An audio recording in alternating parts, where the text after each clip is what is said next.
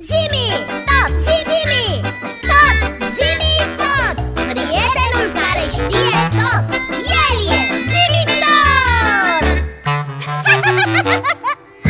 Pe toți asteroizi Ce e? Ce s-a întâmplat? Pe toți asteroizi Bizi!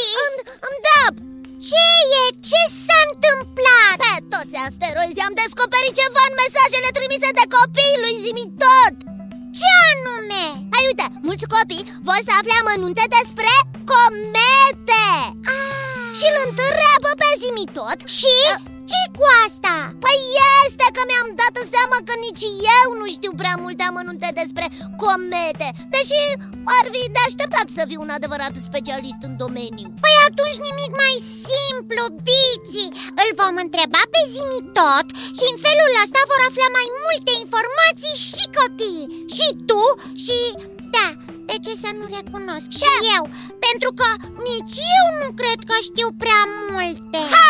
Atunci, trei, doi și... Zimitot! Da, iții pe recepție biții, ca de obicei. Zimitot! Da, Iți a descoperit că nu prea ști, uh, știm ce? mare lucru despre corpurile cerești A. Dar nu despre planete, pentru că despre asta ne-ai mai vorbit Ci despre comete Te rugăm, spune-ne câte ceva despre comete De acord, biții. Voi începe cu o scurtă definiție și o descriere. Bine, te ascultăm, așa aici? Da Cometele poartă uneori nume de bulgări de zăpadă murdari sau bulgări de noroi înghețați.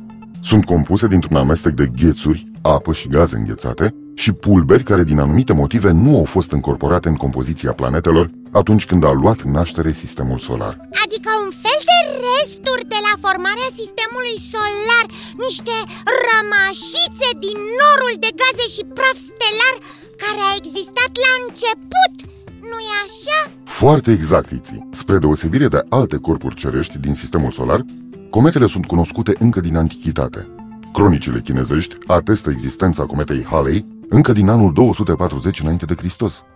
Cometa Halley este poate cea mai faimoasă dintre toate cometele.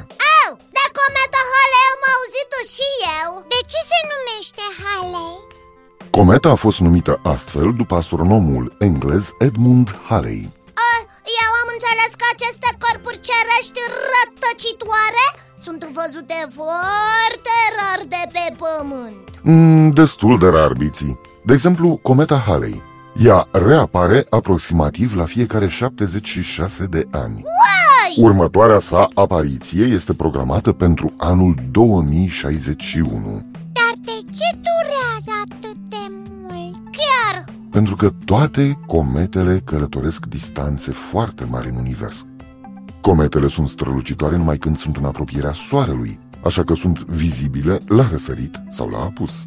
Majoritatea cometelor au o orbită puternic excentrică, ce le poartă cu mult în afara orbitei planetei Pluto. Acestea sunt văzute o singură dată, după care dispar pentru câteva milenii.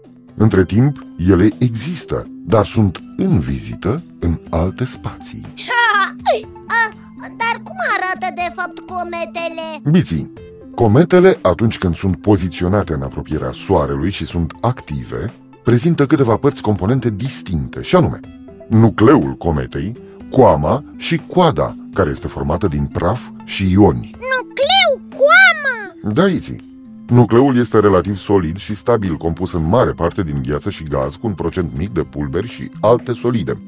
Coama cometei este ca un fel de aur în jurul nucleului și este formată dintr-un nor dens de apă, dioxid de carbon și alte gaze neutre sublimate din nucleu. A, a, și coada, a, că este partea cea mai spectaculoasă a unei comete Da, Biții, ai perfectă dreptate. Coada unei comete însă are două părți. uh, coada de praf și coada de ioni, așa cum am mai spus. Coada de praf are până la 10 milioane de kilometri lungime. Nu se poate! Ba se poate iți și este compusă din particule de praf cu aspect de fum, antrenate din nucleu de gazele evadate. Este partea cea mai proeminentă a unei comete vizibile cu ochiul liber. Dar nu sunt micuțe deloc aceste comete Da, și coada de ioni Asta am înțeles că nu este vizibilă Coada de ioni are doar câteva sute de kilometri lungime, fiind compusă din plasmă întrețesută cu raze și extensii ale coroanei solare, cauzate de interacțiunea cometei cu vântul solar. Doar câteva zute de kilometri lungime Au, ai spus plasmă? Da, adică gaze la o temperatură foarte ridicată, nu-i așa? Foarte exact, Biții. Plasma sunt, de fapt, gaze foarte fierbinți. O mulțime de lucruri complicate intră în componența unei comete Zimi, Da, Iții? vreau să te mai întreb ceva Da, Iții, spune, te ascult. Și cometele astea rătăcesc prin univers așa la nesfârșit? Nu, Iții, nu veșnic. Sunt foarte multe motive pentru care o cometă încetează să mai existe. Oh, După aproximativ 500 de treceri pe lângă Soare, cea mai mare parte a gheții și gazului unei comete se pierde, rămânând un obiect compus din rocă foarte asemănător ca aspect cu un asteroid. Este posibil ca jumătate din asteroizii din apropierea Pământului să fie comete moarte. O cometă a cărei orbită o poartă în apropierea Soarelui poate să se lovească de una dintre planete sau chiar de Soare, ui, sau să fie deviată în afara sistemului solar, prin întâlnirea în special cu planeta Jupiter.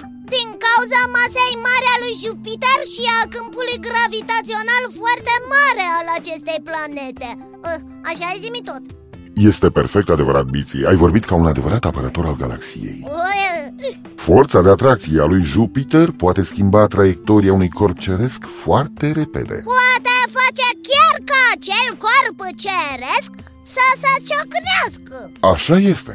Spuneai ceva mai devreme, Zimi, că după mai multe treceri pe lângă soare, o cometă poate pierde cea mai mare parte a gheții și gazelor și poate rămâne o simplă bucată de rocă asemănătoare cu un asteroid.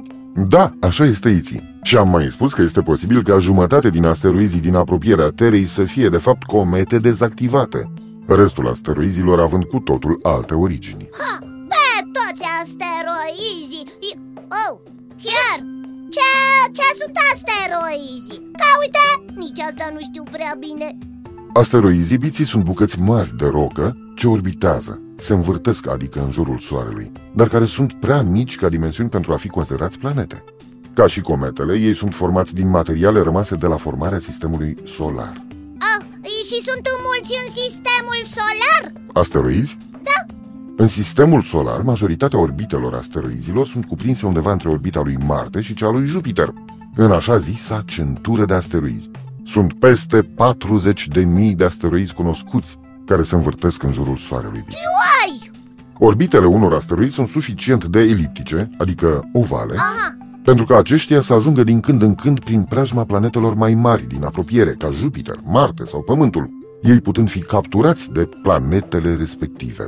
În acest caz se vor învârti în jurul respectivelor planete și nu în jurul Soarelui. Lunile lui Marte, Phobos și Deimos sunt probabil asteroizi capturați. că nici pe asta nu știam În prezent se cunosc 26 de asteroizi cu diametrul mai mare de 200 de kilometri. Masa totală a asteroizilor nu o depășește pe cea a Lunii, deci sunt de dimensiuni destul de reduse aceste corpuri cerești. Zimi, Da, Iții? vreau să te mai întreb ceva și despre meteoriți Și îți voi răspunde cu plăcere, Iții. Dar nu astăzi, oh. pentru că acumulatorii mei s-au cam golit, așa că trebuie să mă retrag, drept pentru care vă spun la revedere, Iții, la revedere, Biții, la revedere și vouă, copiii. Și nu uitați că ne reauzim data viitoare tot aici, la Zimitot. Încă o dată, la revedere! La revedere, Zimi tot! Ei, zi, hmm, dar ce mai doreai să-l întrebe Zimi tot în legătură cu meteoriții? Știi, cred că toate aceste corpuri cerești sunt foarte periculoase pentru o navă spațială Fie ea și atât de performantă ca nava noastră Zorar oh. Mă întrebam dacă nu care cumva cometele și meteoriții sunt la fel de periculoase și în cazul unei ciocniri cu pământul, știi Vai, tu? bine!